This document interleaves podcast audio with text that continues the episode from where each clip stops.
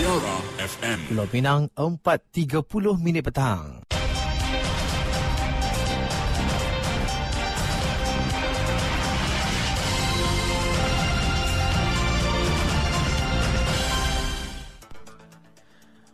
Warta Mutiara bersama Alias Syarahim. Assalamualaikum dan salam Malaysia Madani.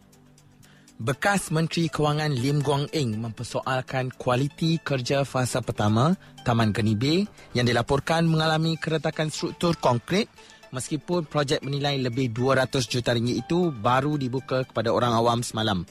Bekas Ketua Menteri itu berpandangan nilai yang dibelanjakan sepatutnya membawa projek itu kepada sebuah taman rekreasi bertaraf antarabangsa dan isu sedemikian menimbulkan keraguan dan tanda tanya mengenai perancangan asal, reka bentuk dan pemantauan hasil kerja projek terbabit. Beliau turut berkongsi dua keping gambar menunjukkan tali pada alat permainan kanak-kanak di taman berkenaan yang rosak. Hantaran berkenaan telah meraih lebih 470 reaksi serta lebih 120 komen daripada pengguna media sosial itu sejak dimuat naik sejam lalu. Semalam, Ketua Menteri Chow Kon Yao mengumumkan pembukaan fasa pertama Geni Bay kepada orang awam dan menyifatkannya sebagai taman rekreasi untuk seisi keluarga dengan lokasi unik yang terletak di sebelah laut dengan pemandangan pantai. Fasa pertama berkeluasan 11.2 hektar dilengkapi pelbagai kemudahan antaranya taman permainan, taman untuk sukan luncur, kios penjaja, dek melihat sudut pandang selatan, tandas awam dan tempat letak kereta terbuka.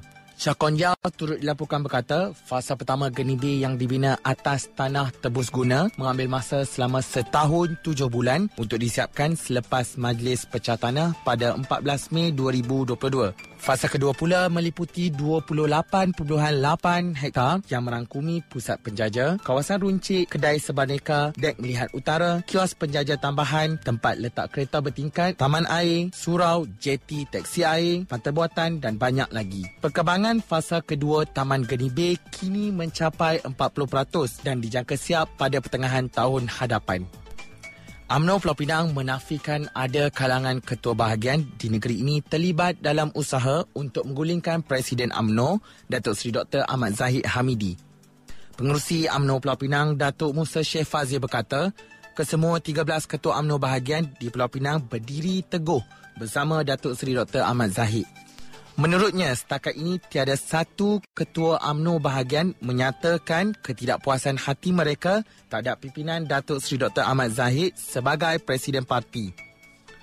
Tambah Datuk Seri Musa, beliau tidak tahu tujuan kabar angin itu disebarkan dan percaya ia perbuatan mereka yang tidak senang dengan AMNO di bawah pimpinan Datuk Seri Dr. Ahmad Zahid. Khabar angin itu turut mengatakan bahawa ada beberapa ketua UMNO bahagian akan mengumpul tanda tangan untuk menggulingkan Datuk Seri Dr. Ahmad Zahid Hamidi.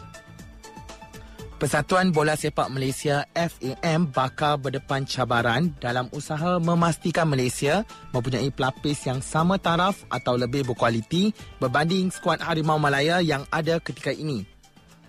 Bekas pemain kebangsaan Hairuddin Omar berkata, pasukan kebangsaan ketika ini adalah antara pasukan terbaik dimiliki ketika era bola sepak moden di bawah kendalian Kim Pan Gon. Menurutnya, kebimbangan timbul mengenai masa depan skuad Harimau Malaya ketika beberapa pemain tonggak utama sudah berada pada penghujung karier.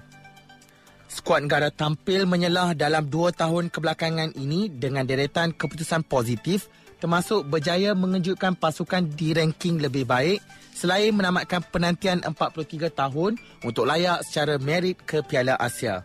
Gabungan pemain tempatan, kacukan dan naturalisasi hanya mampu mengakhiri kejohanan terbesar Asia itu pada kedudukan tercorot. Namun, di sebalik pengalaman pahit tersebut, skuad negara yang berada pada ranking ke-130 dunia tampil cemerlang untuk mengikat pasukan Korea Selatan yang berada di ranking ke-23 dunia. Dari sungai hingga ke segara, Palestin pasti merdeka.